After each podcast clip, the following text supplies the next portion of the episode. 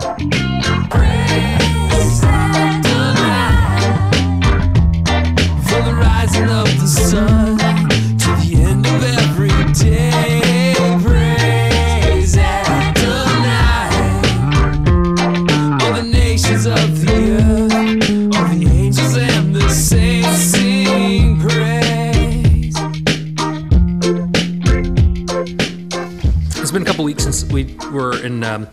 Matthew, uh, and last time we were here, we I talked about these crowns.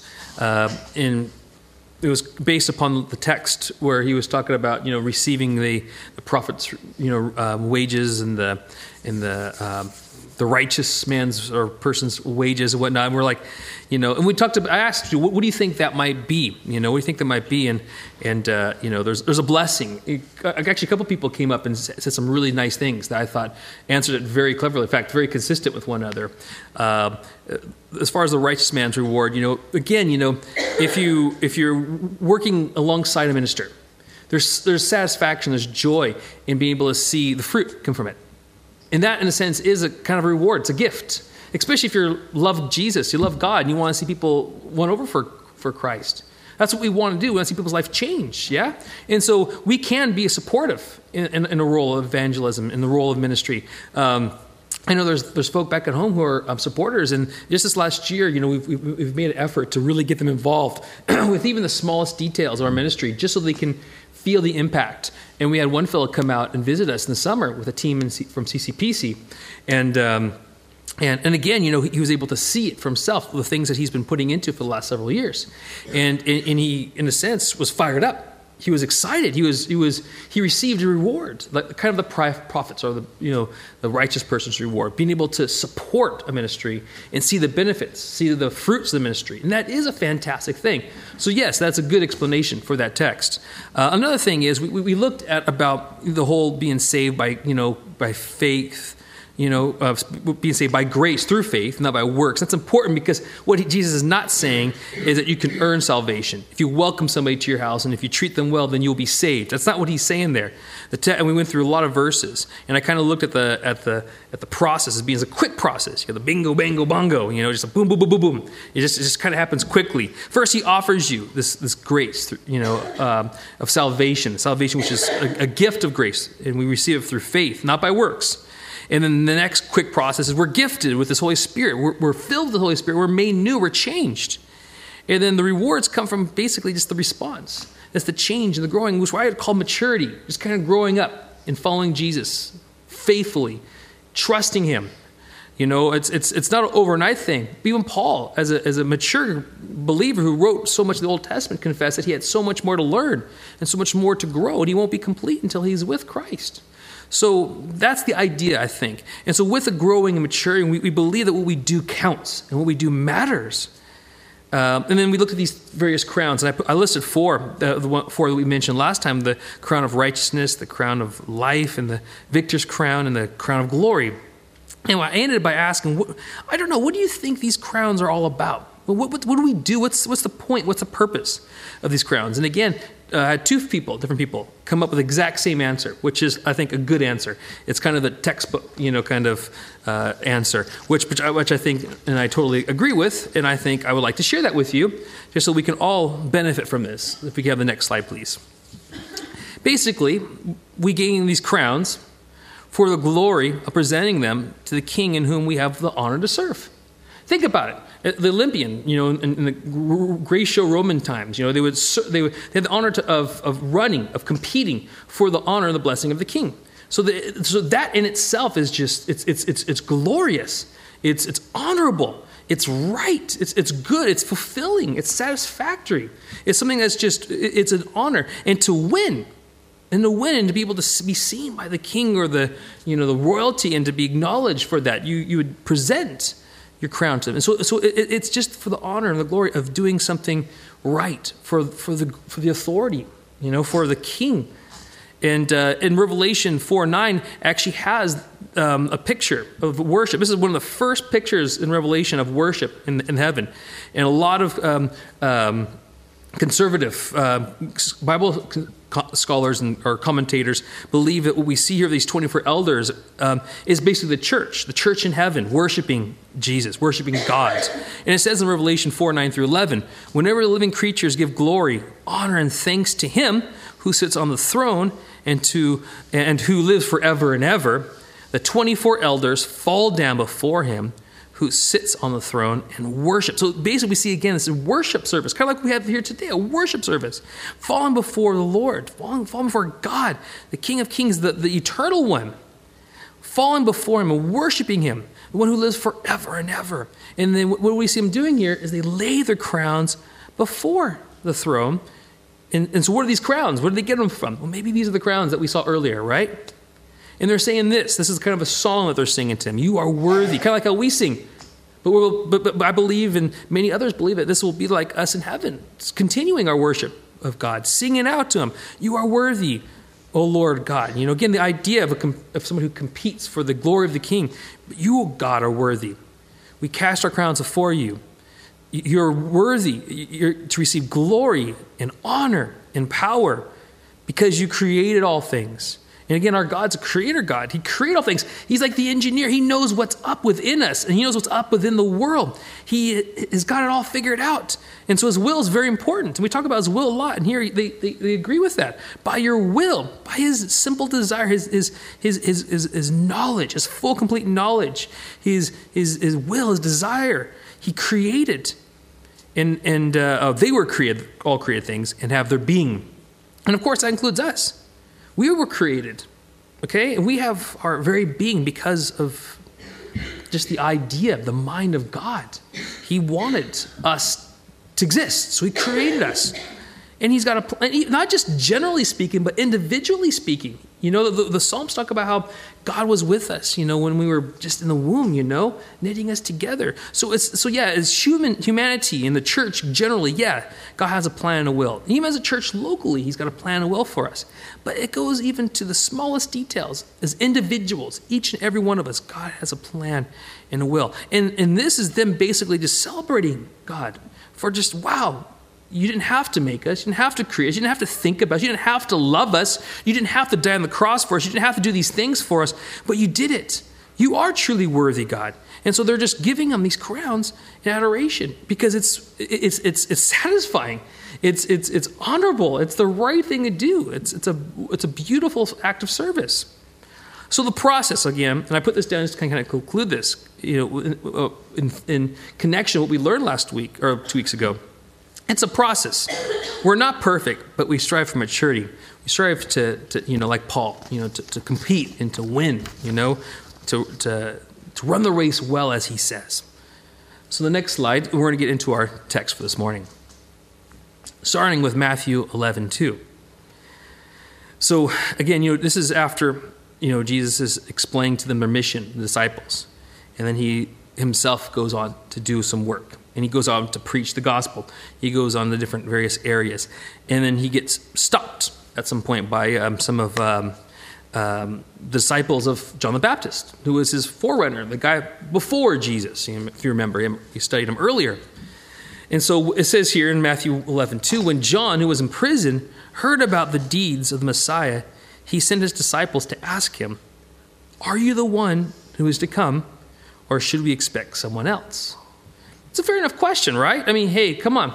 Uh, there was a lot of expectations at the time of the Messiah, a lot of expectations. If you look at a lot of messianic texts and Isaiah and the, the Psalms and various portions of the Old Testament, it, it, the idea of this great, you know, glorious kingdom. And Jesus is talking about the kingdom as well. So they're a little bit confused. They're like, well, listen, are you coming here? Even his disciples, before he died, he's like, so what's up with the kingdom? you know, actually, even after he died, when he came back, you know, after rising from the grave, he spent, you know, 40 days them teaching about the kingdom. And they're still kind of, so what's up the kingdom? There was still a lot of mystery. Are you coming today? They were expecting, a lot of people were expecting this like military power that God was going to send to wipe out all those heathen Romans and Greeks and Babylonians, everybody else, and then finally establish a good, righteous kingdom on earth. That's what they're expecting. But God had a different plan you know. And this plan is a redemptive plan, and that is to come to die on the cross and to start his kingdom spiritually, but yet still on earth, you know. But he's going to come back He's going to come back again to, to establish his kingdom fully and completely as they expected it here. So there's a lot of confusion. And John, he's like, come on, what's up with this? And so, I mean, you look at this, you think, you know, was John in the flesh? You know, I mean, bear in mind, he was in prison. He's going to die. You know, was he upset? Did he have a bad attitude? Ugh. You you know did, uh, this is no fair. Jesus, you're supposed, to, you're supposed to come as a Messiah and, you know, free us from this kinds of stuff, these kinds of circumstances, this kind of oppression. What's up, Jesus? Come on. Or is this genuine concern? You know, I mean, because again, you know, we, we all serve God different capacities, and life isn't, you know, a bowl of cherries. There's going to be difficult times. And so sometimes we do have to struggle with fear and doubt. And I think John is very much so in this position. I mean, he's in a fearful place. He's locked up and he's, he's waiting execution. You know, he served God faithfully and genuinely, and now he's kind of going, well, what's up? Can I have some information here? You know, am I going to be rescued or am I going to die in this prison? So he, it's right for him to have some fear and some doubt, right? And of course, like I said, you know, at this time there was also a lot of false prophets and false messiahs. So it was quite common to see these false messiahs popping about and saying, "Oh, you we're here to rescue you, Israel." And he's thinking, "Is Jesus? Is, is he one of them? I don't know. I mean, oh, we need to wait for another one. You know, that's why he says, "Are you the one?" Or are we expecting someone else? you know, Let's be real here. But again, John believed everything, and he believed in his mission. He had believed in God. He believed in the message. He believed in even Jesus. He, he had total trust in here. But he's thinking, is there something else? You know, what's, what's, what's up with this? And again, when we are in trials, we need to give, you know, we need to be uh, sensitive to the fact that Satan is going to cause us a lot of doubt. Satan, especially when we're on our lowest, in the middle of a heavy trial, you know, Satan's going to be there to plague us, to, to rip us off from our joy, to, to confuse us, to um, cause doubt. And so, very much so, this could be the situation here. This could be John's temptation, possibly. You know, he served faithfully. I mean, he did some pretty wild things. He was a rugged man for Jesus, a rugged man for God. But you know what? Space Satan is just winding him up. But you know what it's like when you're alone with your thoughts? He was very much alone with his thoughts. Um, but I put Francis Schaeffer there because I love this quote here. This is, some, this is what Francis Schaeffer used to say. When, and he used to deal with a lot of young people and a lot of their daft questions. And he would answer them faithfully because he believed that honest questions deserved honest answers. And I believe Jesus would probably agree with, with Francis Schaeffer he was around, you know, today. Well, he is around, but, you know, John saying, What's up? And so Jesus is going to answer him. And, and, and, and again, like I mentioned earlier, John struggling with doubts. You know, we all can struggle with doubts from time to time, especially in, the middle of uh, midst of painful circumstances. You know, uh, here he is sitting in Herod Antipas's prison, waiting likely ex- execution, and he was afflicted with doubts about Jesus. So he asked these questions. Was he being cheeky? Was he being the flesh? Maybe he's the flesh. I don't know. Was he being cheeky? I don't think so.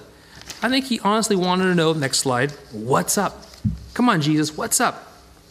What's, what's going on here? And basically, Jesus' response is this let's go tell people the good news. Go tell John the good news. Let's, and that is in keeping with basically what the disciples were supposed to do, anyways. Let's keep on remind even those who are in ministry and those who have served faithfully need to be reminded the good news because we can sometimes get overwhelmed by our ministry, overwhelmed by our circumstances. And we need to be reminded from time to time the good news, the gospel, right? And that's what Jesus said. He goes, listen, go back to John and remind him the good news, what's happening here. And so Matthew 11, 4 to 6 says this Jesus replied, Go back and report to John what you hear and what you see. The blind receive sight, the lame walk, those who have leprosy are cleansed, the deaf hear, the dead are raised, and the good news is proclaimed to the poor. Blessed is anyone who does not stumble on account of me. So he's like, just go testify. Go, go tell them the news. Just go and tell them what you see. And these are very important elements of the, of, of, of the characteristic, of the character of, and the calling of the Messiah. So basically, he's saying, what you see here is proof that this is the Messiah, that I am the Messiah. You don't have to go back and tell them, yeah, Jesus says I'm him. Go back and tell them what you see. And I believe this is a good apologetics. You know, we learn apologetics, and one of the key elements of apologetics, um, read down here, see 1 Peter 3.15, is it says, but put in your hearts, uh, in your hearts, revere Christ as Lord, and always be prepared to give an answer to everyone who asks you to give reason for the hope you have. So as Christians, we have hope. We also have reasons for our hope. And so the word answers, we get the word apologetics from, apologia, right? But here's a beautiful apologetics right here. Look at what Jesus has done. And I think it's something that can be done at the most simplest level. And when this, can, this doesn't have to be simple, it can be very complex. We can look at all the wonderful things that God has done, not just in our own lives, but in nature, which is what apologetics does. It looks at nature and looks at what God's done in history and in nature, but also what we do. The old school religion used to talk about the testimony, you know, the testimony. Testify what Jesus has done for you. But you know what? All we have to do is just talk about how you know God, how you've come to know God, what you've seen God do in your life. That's what he's saying here. Look at what Jesus, look what God's done in your life. Go testify. And it's not just for unsaved people. Here, John, you know, he's, a, he's, he's, he's faithful. He believes. He has some doubt he's struggling with. Other disciples had doubt as well. But they need some encouragement. And so this is a, another good way of encouraging somebody using apologetics. Listen, this is what we've seen God do. This is what we know what God has done. This is what God has promised us that He will do. These are important things that are apologetic, but also very encouraging. And again, you know, I, I put here just the definition: uh, blessed is anyone who's not stumbled on my account. To stumble means to put a stumbling block or an impediment in the way upon which another may trip or fall. It's used metaphorically to offend. Uh, I like this little part I added on the back of it. To begin to distrust and desert one whom he ought to trust and obey. So again, I, that's why I believe that this is possibly a satanic situation that, that John's encountered. He's left alone, he's got his doubts, and I believe Satan's whispering in his ears. He's trying to throw him off. And he's like, listen, don't be thrown off. Don't be stumbled on account of me. Don't be stumbled. In fact, you are blessed if you resist the temptations, if you do not become stumbled or stumble others. Uh, next slide. So, again, the Messiah, some very important um, things in the, in the, back of John's mind. And this is why Jesus said these things. It's because it's in keeping of what was expected of the Messiah. In Isaiah 35, 5, 6, we've got some. There's tons of, of messianic scriptures in the Old Testament. Isaiah has got them, like I said, Psalm's got a bunch of them, and, and they're all over the place.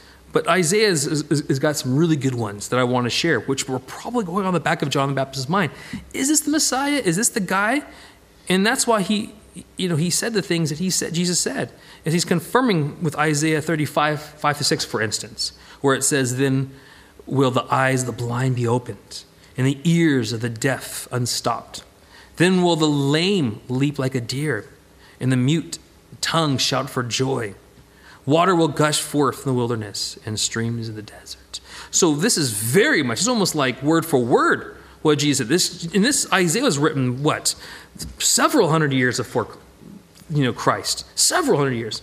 And, and, and here, you know, he's like, look, at here's the prophecy. Here's what we know as good Jewish boys, right? Uh, what's expected the Messiah is, right? Well, this is what's happening. Need I say more? Isaiah 6 1 The Spirit of the sovereign Lord is on me, because the Lord has anointed me to proclaim good news to the poor. He has sent me to bind up the broken heart, to proclaim freedom for the captives and release from darkness for the prisoners. Again, when Jesus started his preaching ministry, he went right to the poor, the brokenhearted, the captives, right? And he started ministering to them right away, touching them and healing them right away. And then when he started preaching in his first sermon that we saw in Matthew 5, the Sermon on the Mount, it was all about this. The good news. Listen, blessed are the poor in spirit, for theirs is the kingdom of God. Listen, God's kingdom is at hand, it's upon us. He's here, he's doing something. This is an exciting time. In fact, he's going to go on to say that John the Baptist, even though he did some great things, he's going to kind of miss out on some really amazing things that's just about to happen. God's doing amazing things. And it's not just for the rich, it's not just for the intelligent, it's not just for the powerful, it's for the poor. It's for those who mourn. It's for those who are hurting. It's for those who are thirsty and hungry. It's for the brokenhearted, for the captives, for prisoners, okay? For the deaf, for the mute. It, it, and it's, it is for them to enjoy, to participate, to live This is what the kingdom of heaven is all about. And this is what Jesus is bringing, and this is what he has brought. And this is what the disciples are watching and observing. John is even, he's very familiar with these things. He just needs to be reminded of these things. Same with us. If we're struggling, we're going through hard times and doubts, we know this is real. We know this is reality, but sometimes we need to be reminded. So, was John weak or wavering in his opinion about Christ? I think no, and I think Jesus thinks no too, and I'll tell you why. In Matthew 11, 7 through 8, as we continue on, as John's disciples were leaving, so he told his disciples, Go and tell John, remember. Remember what's happening here. But as the disciples were leaving, Jesus began to speak to the crowd about John. What did you go out to the wilderness to see? So again, now he feels like he wants to he wants to give a defense, an apologia for John. Because John was a right on kind of guy. He did a good job. His ministry was exactly what it should have been. And Jesus is saying, Yeah. What did you see when you went to the wilderness? Did you see a reed swayed by the wind, this little oh, wimpy thing? Was John weak? Was he wavering? No, he was strong. He was bold. In fact, he was kind of crazy. People went out to go check him out because he was so uh, right there. He was confident. And when he saw Jesus, he goes, There he is. He identified Jesus. And, you know, he was a very confident, bold man. He wasn't a wimp. So, um, but was John a political yes man? You know, again, kind of wavering. You know, okay, well, if you say so, I'm with you. Well, remember how he was like with the Pharisees. He sees the Pharisees. If he was going to be a wimp, he would have been a wimp back then. And pointed at him and said, What did he say to him? You brood of vipers. That's not a way to make friends and influence people. And John, because John, again, he knew his message and he stuck to it. And he knew the, how important the message was. And so, of course, Jesus says, going, continuing through Matthew 11, 7 and 8, um, if not, what did you go to see? A man dressed in fine clothes? Well, no. Those who wear fine clothes are in the king's palace. Again, he wasn't a political yes man. You know, he didn't play the game and climb the ladders. He had his job, his mission. It was a simple one, and he stuck to his guns. He was faithful to it. In fact, he was quite the opposite. These are my comments throughout the italicized ones, by the way. Then what did you go out to see? A prophet. Yes. That's what John was. He's a prophet. He was the last of the kind of type of Old Testament prophets. Yes. I tell you, am more than a prophet. This is the one whom it is written.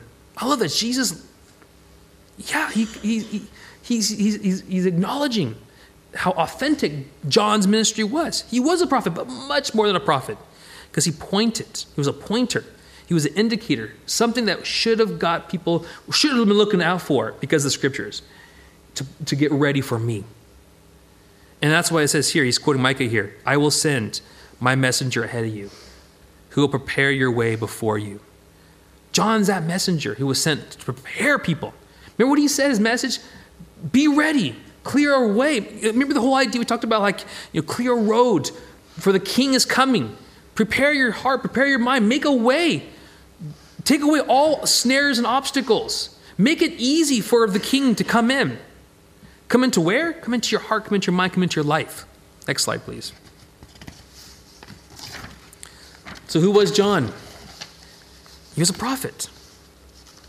Mark 1 1 through 8 has more verses. Yes, that's him eating locusts up there, by the way, in case you're wondering. Crunch, crunch, crunch. Looks like a pickle from here. Um, John the Baptist prepares the way. And this is Mark 1 1 through 8. The beginning of the good news about Jesus, the Messiah, the Son of God, as it was written in Isaiah the prophet. I will send my messenger ahead of you who will prepare your way. A voice of one calling in the wilderness, prepare the way for the Lord, make straight paths for you. So we talked about that extensively. Uh, this is Mark's perspective, just to make it differently, but we looked at Matthew's perspective already. Prepare the way, Lord, make a straight path for him. Get your hearts, get your minds, clear the rubbish out, make a way for the king. The Messiah is coming. That's John's role kind of an important role. Even in these end times, we need that same person. We need somebody like Elijah. The church's job is to do this, to tell people to get ready. Jesus is coming back, he's returning. So make all that rubbish, clear it out. Make an easy path for the Lord. Prepare the way. And so John the Baptist appeared in the wilderness preaching a baptism of repentance. Again, this is not a nice message. This is not a political message, should I say. This is not a way to make friends going out into wilderness. First of all, he's kind of hiding away from people. He didn't go in the city, he went in the wilderness. So you had to kind of hunt him out. And then when you hunted him out, he's telling you you need to change, you're all wrong. So again, this guy wasn't a whip. He, he, taught, he preached baptism of repentance and forgiveness of sins to the whole Judean countryside, and to all the people of Jerusalem went out to him. Confessing their sins, they were baptized by him in the Jordan River. John wore clothing made of camel's hair, with a leather belt around his waist, and he ate locust and wild honey. And this was his message. After me comes the one more powerful than I. And he goes on. So again, get ready for Jesus. Get ready for Jesus. John 1 6 8 says it quite um, in quite a poetic way. There was a man sent from God whose name was John. He came as a witness to testify concerning that light, so that through him all might believe. See, he's, he's like an evangelist. Believe in the light. The light, of course, is Jesus Christ who came into the world. Light representing, um, representing goodness and, and truth and rightness. He himself was of the light, speaking of John the Baptist, but he came only as a witness to the light. So he's a pointer. He's at the light. He's not the Messiah, but he's here to get people ready to point to Jesus. Next slide, please, Robert. So he was a prophet, and he spoke the word of God, but he's much more than that, as Jesus said. He spoke the word of God as a prophet should do, right? In the purest sense, the, the word prophet is, is basically a mouthpiece of God. But he was much more than that. He also was a pointer to Jesus. Get ready, Jesus is coming soon. In fact, he even pointed him directly when Jesus came to see him when he was baptized. Here is the Messiah. And so, Matthew 11, 9 to 14, as we continue on our studies in Matthew 11, then he goes on to say, What did you go out to see? A prophet. Yes, I tell you, and more than a prophet.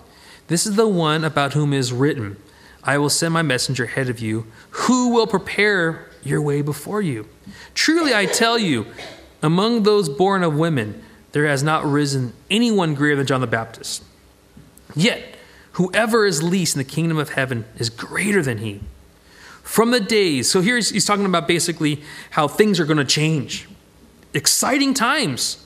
John was the last of a great line of prophets, and he was great amongst all of them. But his life's going to end soon, and he's not going to be able to take part of these wonderful things that are happening, you know, with Jesus and his life and his death and his resurrection. Of course, he will be in heaven, and he will, just like Abraham and all the all, all the lovely righteous ones that we see in, in Hebrews 11, right? These are all ones who walked by faith. All of Hebrews 11. I think John would be counted in one, one of those. But he didn't get to, to experience the church and the birth of the church. So because of that, he's saying basically, be grateful that you guys are taking a part of this kingdom of heaven which is at hand that's being birthed before you. And guys, we are in amongst that. We are the result and the fruit of God's kingdom and his ministry, right? So we have the benefits of, of, of seeing Jesus and seeing the work of Jesus and his death and resurrection, the power in celebrating communion and, and, and look forward to his return. That's a blessed. John the Baptist never got experience any of those things. And that's why he's got some doubt and some confusion, because all he had was the Old Testament and some of the kind of speculation, all the crazy political. that's what he's saying here. From the days of John the Baptist till now, the kingdom of heaven has been subject to violence. It was chaotic. And the violent people have been raiding it. Of course, the, the conflict of the Sadducees and the Pharisees and all the other cults that were about the time.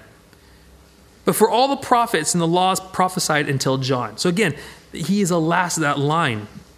And if you're willing to accept it, he is Elijah who is to come. Okay, so basically, yes, he's again confirming John's ministry. Great ministry. But it pointed to a, a, bigger thing that's happening right here, right now. And it's Jesus, it's his Messiah, the anointed one, establishing the kingdom of God, which is here at hand. And we all have a chance to participate in this. As we look back at what Jesus done, and as we admit, acknowledge, and embrace what he's doing now, as we continue to look to the future, as he continues to unfold the wonders of his kingdom as he ministers with the church and to the church. Um, but what's this Elijah business? He's that Elijah who was to come. Next slide, please. His role was something like that of Elijah. And these verses come from Malachi. How you say it? Malachi? Malachi? There you go. So Malachi 3:1 says this, I will send my messenger who will prepare the way before me. Then suddenly the Lord you are seeking will come to his temple. The messenger of the covenant, whom you desire, will come, says the Lord Almighty. So here, it's a promise. This is um, uh, a direct quote for uh, pointing to, to um, uh, John in the scriptures of Matthew 11. I will send my messenger. That messenger is John, who will prepare the way. That's exactly what he has done. That's his role. Then suddenly the Lord, that's Jesus, you are seeking will come to his temple, temple, the messenger of the covenant. Okay, the messenger means he has come to fulfill that covenant. You know, it's interesting how he's the messenger of the covenant, and we talk about in the communion uh, as a new covenant that was signed by his blood. Whom you desire. That's whom you're looking for, the anointed one, the Messiah, you know? And then Malachi 4 5 to 6 says this See, I will send the prophet Elijah to you. Now, of course, when this was written, Elijah, the prophet, was already lived. He didn't die, he was sent up to heaven. So they're looking forward to a, another Elijah, another type. And, and some commentators will say that there's actually two different types. There's the, the literal rendering of this, when there might be another return. And we see in Revelation another return of two prophets. And one of those might be Elijah. But also we see John the Baptist, who is very much so fits this role if you read the text, it makes sense. I will send the prophet Elijah to you before the great and dreadful day of the Lord comes. Of course, this is talking about the day um, of judgment when he comes the second time. But also applies to this first coming too, because a similar kind of ministry. He will turn hearts of the parents to their children, and the hearts of their children to their parents, or else I will come and strike the land with total destruction. Again, to change people, to deliver people, to make people sensitive of his coming, to get people ready for Jesus. That's his job, to get people ready for Jesus. And I believe, again, the church has kind of that important role still today to get people ready for Jesus. So, in conclusion of what we learned so far today, John the Baptist, he needed a reminder that this, this, this isn't just another cute story. Okay, we need to remind that for ourselves that we learn from the Bible, from the gospel, what Jesus does and did do. It's not just another cute little story, like little ark story, you know, even though the ark story isn't a cute little story, it's, it's reality. And there's going to be another ark story in the future of a type, a different kind. Because Jesus won't, God says he'll never flood the world again, but there will be a different kind of coming, a different kind of judgment that's yet to happen. And that's why here Jesus says, ends this statement. He ends this kind of discourse uh, of the Ode of John the Baptist by saying, Whoever has ears, let him hear. Why did he say that? Why do you say that? Whoever has ears, let him hear. Basically, he's saying, pay attention and be moved to action. Don't just listen and go, hmm, that's interesting. But be moved. Respond to the message. Whoever hears, let him hear. It's a warning. Why is he saying that? Because what's he saying is what's happening before us is prophecy being unfolded. God's work. God planned this a long time ago, and we're seeing it happen. It was fulfilled through John, and it's being fulfilled through Christ. God's moving, He's doing something. So get ready. Get ready. That's what He's saying here. And He's confirming that what John did was legitimate. And what Jesus is doing, He doesn't have to say is legitimate. All He has to say is, look around. Look what I'm doing. I'm doing the work of the Messiah. Go tell John that. Encourage him about that. And what John did was right. But listen, guys, and he's addressing the crowd now. But you need to pay attention to the greater heart depth of the message. John's job was to get people ready for Christ, as we said several times. But most people in his time missed the message. A lot of people didn't get it. Even the religious astute didn't get it. In fact, they're the furthest away. But Christ, for us here and now, he's coming again. He's coming again. So the story doesn't end with Jesus and John, the story continues for us today. And we need to ask ourselves are we ready for Jesus' return. Jesus came, a lot of people weren't ready. He's going to return. That's what he says. The scripture's filled with it. Are we ready today for him to return? So we don't want to miss the message. In fact, if anything, we want to get the message and offer the message to others, right? We want to pass the message along. That's the job of the church, disciples. We don't want to miss the boat. And that's why I put the ark there. Don't want to miss the boat. And you can already see a lot of the symbolism behind that. Won't be an ark next time, but we still don't want to miss the boat.